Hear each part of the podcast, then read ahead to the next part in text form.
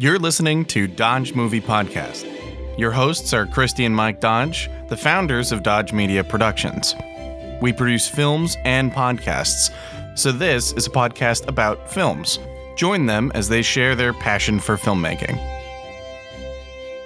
All right, welcome back, everybody, to this episode of the Dodge Movie Podcast. Thank you for letting us take a little break. It was actually for your benefit, not having to listen to my listen to my nasally voice. So hopefully this one isn't too bad, but I can hear, hear it's a lingering a bit. So today we have come back to you to talk about 50 First Dates in our month of movies that take place in Hawaii or movies about Hawaii. I guess it wasn't clearly defined, but I guess this one isn't about Hawaii. It just takes place in Hawaii. Yeah.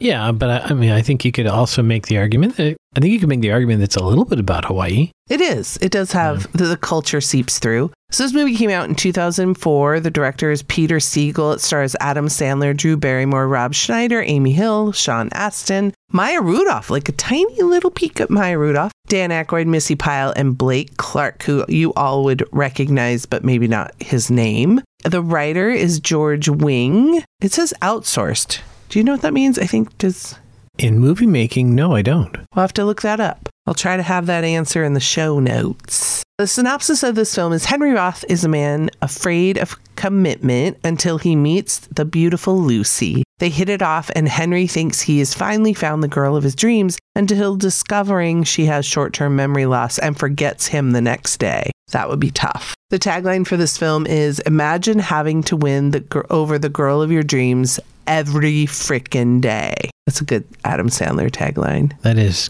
good Sandler tagline. And I love this. The movie was dedicated to Adam's dad, Stanley, who died while the movie was in production, which probably that really sucks because that means Adam was probably nowhere nearby. Let's hope it was in post and he was Right. I mean, back home. to be clear, we're we're happy that it was dedicated, not that his father died. No, not at all. Uh, yeah. The inspiration for this film was taken from Harold Ramis's romantic comedy Groundhog's Day, and a little tiny bit of trivia that I was I don't know if this is in your can't be made today, but Rob Schneider's character plays a Hawaiian who Rob is not Hawaiian, he is Filipino. Wait, what? Rob Schneider is Filipino? He is.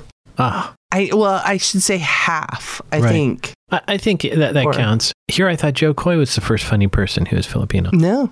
Yeah, I heard him and uh, maybe even Joe and Rob were like bonding over their Awesome. Filipino-ness. Yeah, and there are Filipinos that live in Hawaii. Yes. But his character Ula is not. He's portrayed more as a Hawaiian than a Filipino. Right. So I wanted to look it up and I I don't want to really I don't think I have the head the brain for a deep dive in the, you know, representation, but I did find it interesting cuz Rob took on a very Hawaiian heavy character speaking pidgin. Yeah. So, so I wanted to educate myself about the language that is referred to as pidgin, Hawaiian pidgin. And it's Creole English or HCE, locally known as pidgin, English based Creole language. Spoken in Hawaii, an estimated 600,000 residents speak Hawaiian pidgin. I don't know if I'm saying that right, but it's spelled P I D G I N. I always heard the Hawaiian kids say pigeon. Okay, good.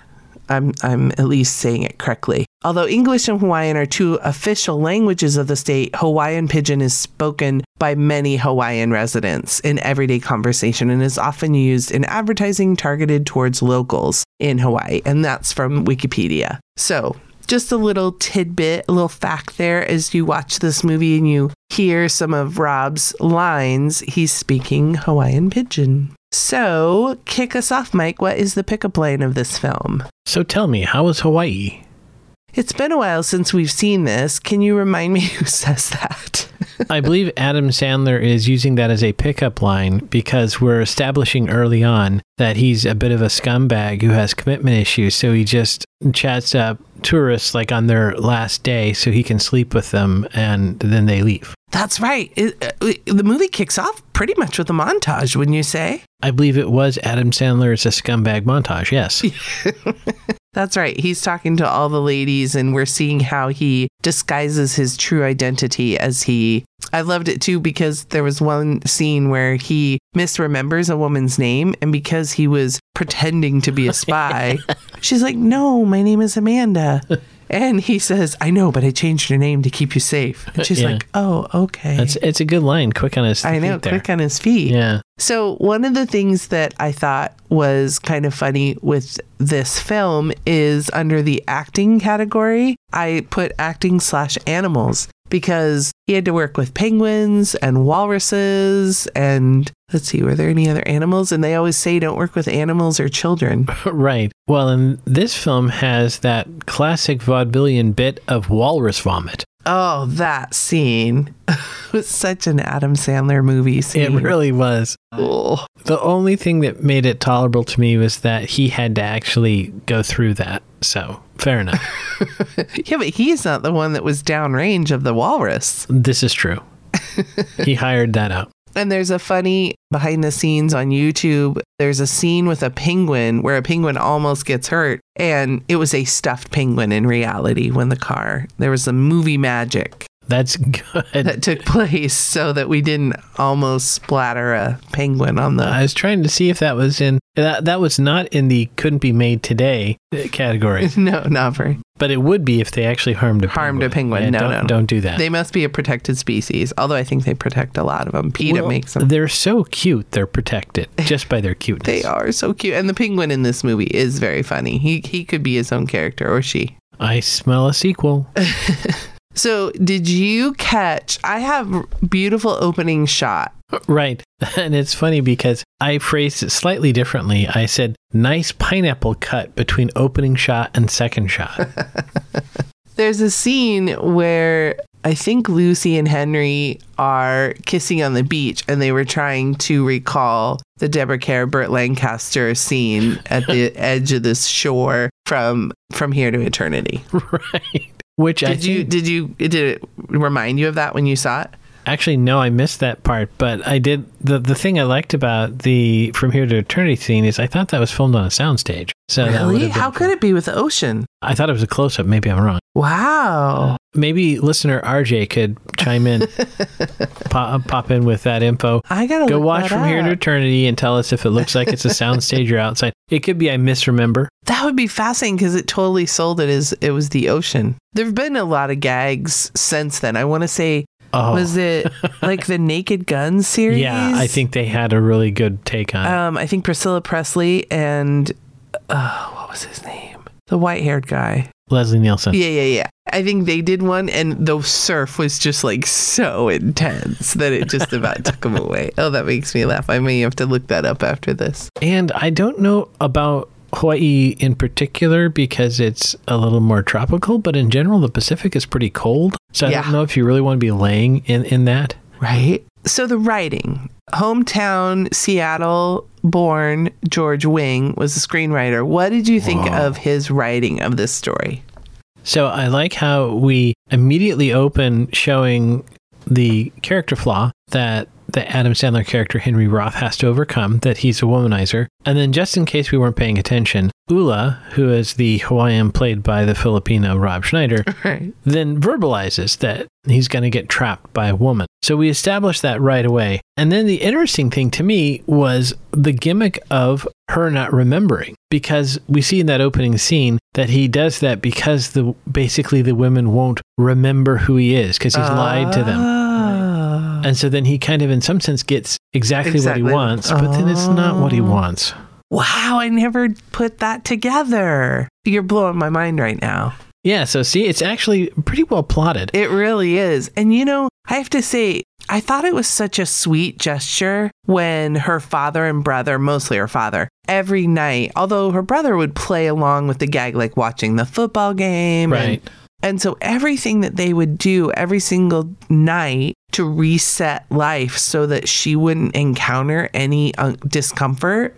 Right. I actually had a moment where I was like, are they doing it for her or are they doing it for them?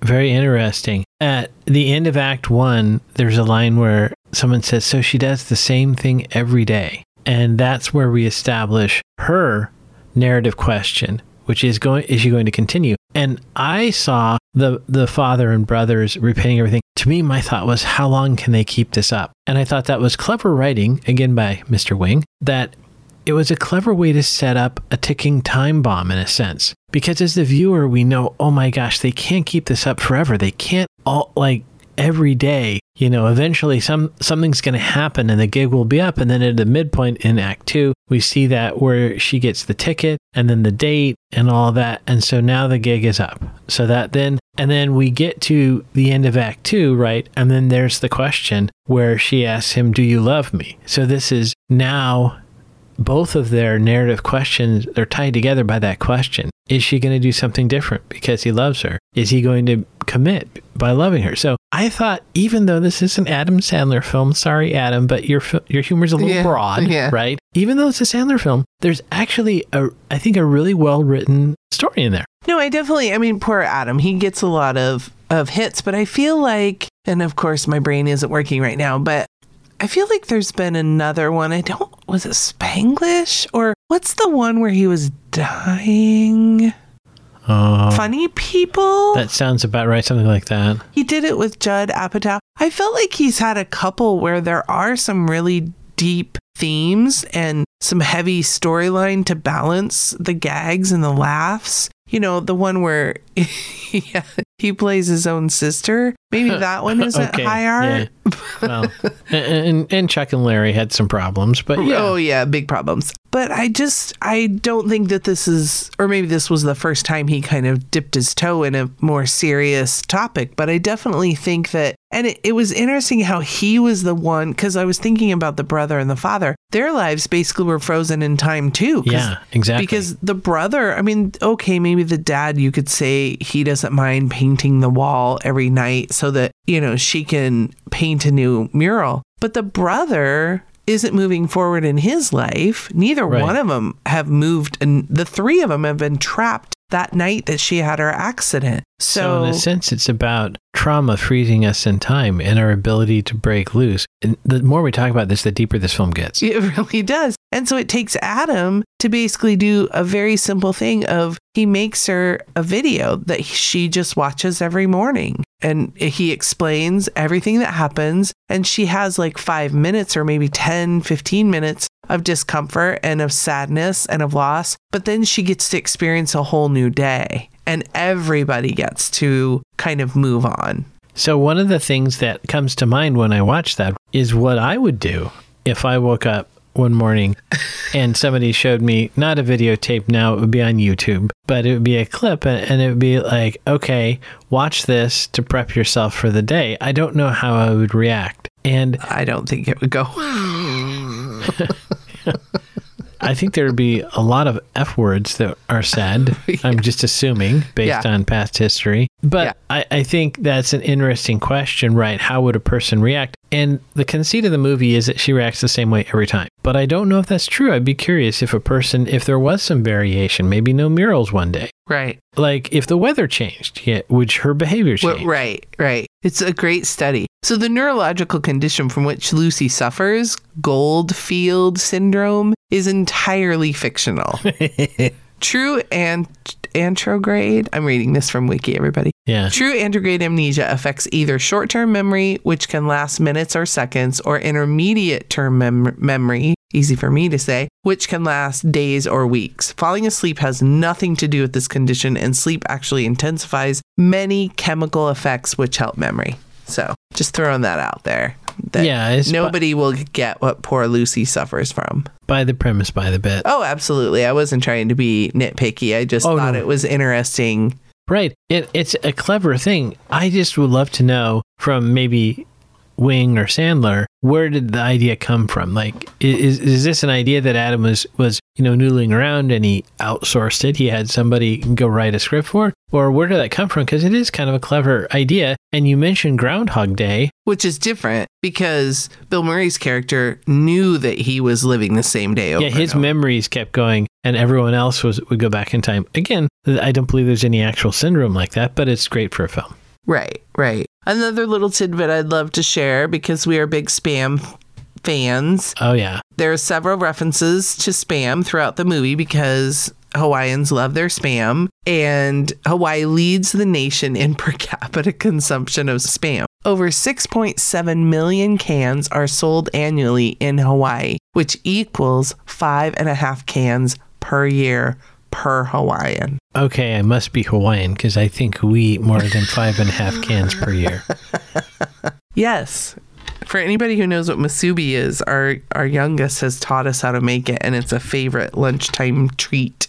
Yeah, and maybe if superfan Ernie visits the studio, we can make him some spam I, musubi. I would be happy to make spam musubi for anybody who would like, because now we have all the the gadgets, and it's quite easy, and it's really fun, and it's tasty. What's interesting is there is a spam delivery truck in one of the scenes, Yeah, and it's a Dodge. of course it is. It's also loaded with literally tens of thousands of dollars of spam. When you look at the amount of spam that was in that truck, they probably had to have that under a guard. Yeah, and my mom loves to point out that spam was always considered as a inexpensive meat option, like if you were low on funds. But if you actually look at the per pound price, like you're probably better off getting like a top sirloin or something. Now I think that's true, but back during the war, when my grandmother was making it, I think it was made out of scraps, so it was It less was less. high end, and it was the only meat they had available. It's all the whole the Hawaiians. They yeah, they they certainly pushed it up there, but they invented spam musubi, so go for it. Like I love it. Way to go, Hawaiians. So, what did you think of the costuming? If anything stuck out for you? Okay, you know I'm kind of like an amateur aficionado. of Yeah. costume design. Yes. So I'm learning. Also, shout out to costume designer and hopefully listener Miriam. Lucy wears the same outfit every day until she sees the videotape from Henry. I never so I thought that. that was an interesting thing that I knew. What I did not figure out was when she goes to the Memory Institute, why is she wearing a silk mandarin top? That made no sense to me. Other than Drew Barrymore does like those kind of Yeah, so maybe she did her own wardrobe. right. But it has perhaps one of my favorite costume elements of all time in this film is the aloha pattern yarmulke. So that's awesome. And I will mention that I went to college with one of the few Jews from Hawaii, not Bette Midler, unfortunately. But Uh-huh. so there are some Jews in Hawaii and, and uh, an aloha pattern yarmulke. Love it. I love it. Under sets, I have that her dad painted that one room white every single night. The diner where Lucy has her breakfast every morning was originally the house. oh, It was originally a house and it was remodeled for the movie. It's located on a macadamian nut farm on the east side of Oahu, and it is the same house that is used in Tears of the Sun and some scenes from Jurassic Park. I believe like where the where he's trying to get her to stop. I think that area was from Jurassic Park and a tie-in. Like I feel like all of our Hawaiian movies Right. have had different tie-ins. Like it was Amy. Do you remember her last name? Hill, Amy Hill was in Lilo and Stitch, and this movie. and this movie. And then the Whitmore's home, Lucy's dad and her brother and her their home is the same house that the girls lived in in next week's movie, Blue Crush. So Uh-huh. now I want it to wrap back around. I want there to be some Blue Crush tie-in with shoot, what was our first? Blue Hawaii. Yeah, I want some tie-in between Blue Crush and Blue Hawaii. I guess Right. the word blue. Speaking of blue, Yeah. I love the f- huge fishbowl of Blue Hawaiian that Missi Pyle's character drinks in this. Oh, that's that's there you go. Yeah, She drinks a drink called Blue Right. Hawaiian and Blue Hawaii. Yeah. Bingo. right there. And it reminded me of, and I don't remember the timing on this, of the drink that Wayne drinks in, or in Wayne's World. No, Garth, I think. Remember when they're talking to Rob Lowe, he gets this giant, ridiculous drink. And famously, when I visited Hawaii, I wanted that drink. I was willing to pay whatever it would take. And they don't have the giant drinks. And I thought, okay, I'm a tourist. I want a touristy thing. Certainly, some Hawaiian will take my money. But no, Is it like the margarita that I get at Juan, Colorado? even bigger. But yes, that the swimming pool Yeah. of margarita. It reminds me of that. I mean, sorry, we're totally going off on a tangent, but that scene from So I Married an Axe Murderer with the latte, Yes. and Mike says, Excuse me, I think I ordered a large cappuccino. right. Yeah. So, under sound, I have. I wonder if this could be done today, and forgive me if I'm overthinking things, but Sean Astin's character has a lisp, and that was his decision. He came and said, you know, if he's this big hulking guy, he kind of needs to, you know, every hero has to have a little kind of nick out Right. of their character. Sure, and, sure. and that's what he picked and he thought it would be funny and the director agreed so so he let him keep it but is that insensitive i mean i don't want to be too precious but i also try to be a little bit aware That's um, actually a really thought provoking point yeah because I don't know enough about lisping. Is it always caused by some sort of condition or syndrome outside someone's control? mm-hmm. Or is it like riding a bicycle? Some people just struggle and they needed a little more practice and never got it, so they get a lisp. I don't know. I, and also this is 2004 that wasn't too terribly long ago it's not like Yeah. it's the 80s right. but I do feel like there were more characters back in the day that had a lisp as a joke than Right. especially like little like did Drew Barrymore's character have a, oh, a lisp in ET? that's a great question. Does she still have a lisp? Ron Howard affected a lisp in The Music Man. Right. So uh, That's total rabbit hole we just went right. down. But that's an interesting. And I bet the sound guy hated it. Circling back around to sound, I, I like I, I think that guy's like, oh please, whatever you do, come on, Sean, no Right. lisp, not this time. So were there any classic Adam Sandler lines or dialogue that you enjoyed? Yes, the, what I consider to be classic Sandler avian related humor um, is he had he pounded me like a mallard duck. I don't know that mallard ducks are known for their, For their- sexual prowess, and the nympho is the state bird of Ohio. Which great stuff. But speaking of Ohio, the clinic was called the Callahan Clinic, funded out of Sandusky, Ohio, Yeah. which is a callback to Tommy Boy. yeah. Yeah. Such a great film. I don't think we've done that one. Oh, I don't think we have. My favorite line from Rob Schneider as Ula is he refers to the Waikiki sneaky between the cheekies. and it's a funny rhyme, but it's like such a Sandler line.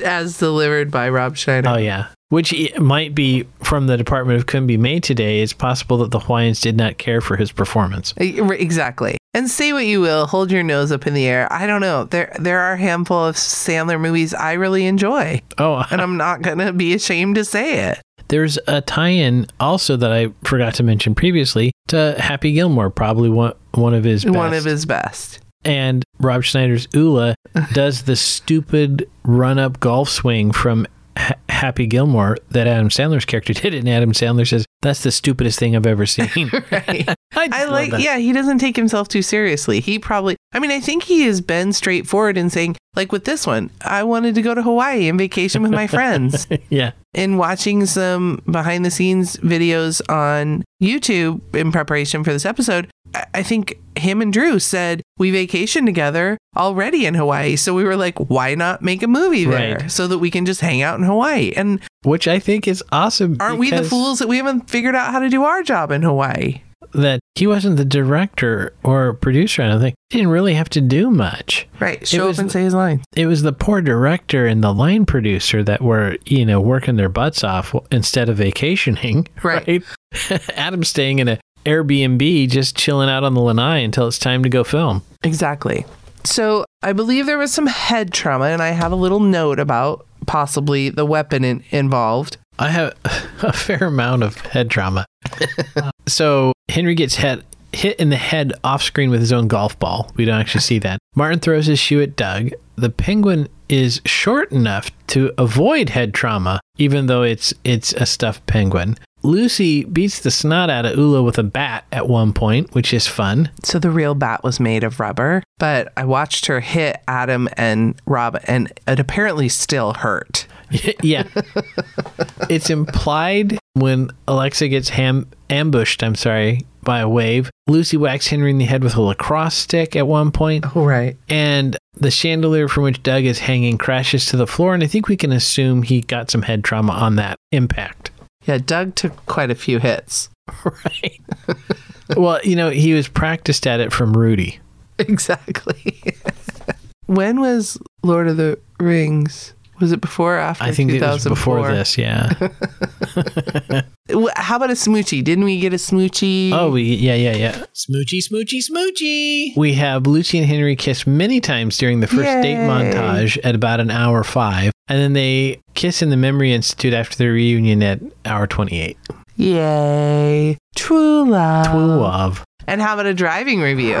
So I don't have a lot of actual specific driving. I do want to lump sailboat in under the vehicle category. Okay. First of all, when we first see his sailboat, why does it look like an 18th century pirate ship? I really would love to know what the poor set people had to do to get that. But I wasn't sure that that sailboat that big could be sailed by one person by themselves. That Uh-huh. might have been a little movie magic. But the one bit of actual driving problem is the inciting crash. Her dad was looking at her and not the road. Again, folks, driver needs to keep their eyes on the road. I mentioned it previously that we have a 2003 Dodge Dakota as the spam delivery truck. And in classic casting of vehicles, the 73 yellow VW thing that Lucy drives tells us she's quirky. That's a quirky car. That is a quirky. So there was really a car called a thing.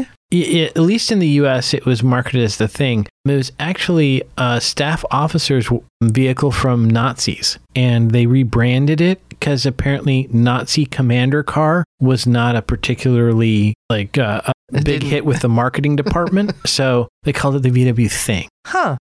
Interesting. They I thought you were going to miss that. So that was one tidbit I had. They also did not paint them the Nazi gray. They went with yellow and white. Right. Well, because I think that's Drew's favorite color. I don't know if I've ever seen one that wasn't yellow, so maybe they only Oh, okay. yellow. I Oh, okay. I just figured they painted hers yellow. Right. I believe it was basically a VW bug, just a different body. Uh, it was nowhere near as fast as Elvis's car in Blue Hawaii. Shall we go to the numbers? Let's go to the numbers. All right. So let's see. This 2004 movie, 50 First Dates, had a budget of $75 million. It did quite That's well. a lot. Yeah, it's a lot. It did quite well. Domestically, it made 120 million and worldwide 196. So just shy of 200 million. That's bank. Yeah, like that's is that a 3x at least? Seems like it. Yeah. So did quite well. IMDb scored at 6.8. Let's just call it a 7 out of 10. Rotten Tomatoes wasn't as kind. I bel I can't remember if this is rotten or not, but 45% of critics liked it, whereas 65% of audiences liked it. It's an hour and 40 minutes. It's rated PG 13. It's labeled as a comedy, drama, and romance. We paused it three times twice for time check and once a time check for near the penguin naming. I don't even know what my notes mean. Yeah, I don't. I don't. I don't even. This is no- what happens when you have a ya. fever dream between watching the movie and recording our um What's my excuse? right. Oh, interesting. Peter Segal, I just saw did Naked Gun 33 and a third and Get Smart Ah. and My Spy. So that's probably he he must love that from here to eternity. Right. He just found it ridiculous. Right. The filming locations, as I said, was mostly in Oahu, the Rainforest Cafe, though, in San Francisco, Six Flags in Vallejo, which I have been to. Six Flags Marine World is where we saw Adam with the walrus. Unfortunately, in California at the Trump National Golf Course in Rancho Palos Verdes, Cabrillo, Cabrillo? Is Cabrillo. Beach in San Pedro. So some California and, oh, Malibu Right. and Blackstone Bay, Alaska for that final scene. Huh. It's at Columbia Pictures and Happy Madison Productions and Flower Films. So both Adam and Drew had dipped their toe in the producer waters. Adam won for the favorite movie actor award for the Kids Choice Award. He won the best on-screen team for Adam and Drew. I mean, they both did. And let's see, they they won for favorite favorite on-screen chemistry for the People's Choice Awards, and it won the best date movie at the Teen Choice Awards. So this is a big favorite, and I'll say when I posted that we were watching it, I got a lot of love from people. Listener Darcy. Uh, listener Darcy. Yes, she. This is one of her favorite movies that she watches every year. Oh wow. And somebody else told me it's one of their favorites. So a lot of people loved that we were going to be talking about this one. It's because of the clever plotting from Mr. Wing. right. Congratulations, Seattleite uh, George Wing, Oh, and he's welcome to call in, and, and he and I can chit chat about the writing. about story uh, structure. Yeah, yeah, exactly. All right, everybody. Thank you very much for tolerating not only our absence last week, but my horrible voice right now. And Sadly, you're going to have to listen to it next week too, because right as soon as I hit stop, we're going to hit record. And we're going to be talking about Blue Crush, a movie that we enjoyed the first time we watched it and takes place in Hawaii. So have a great day and never forget Dodges never stop, and neither do the movies. Thanks for listening to Dodge Movie Podcast with Christi and Mike Dodge of Dodge Media Productions. To find out more about this podcast and what we do, go to dodgemediaproductions.com. Subscribe, share, leave a comment, and tell us what we should watch next. Dodges never stop, and neither do the movies.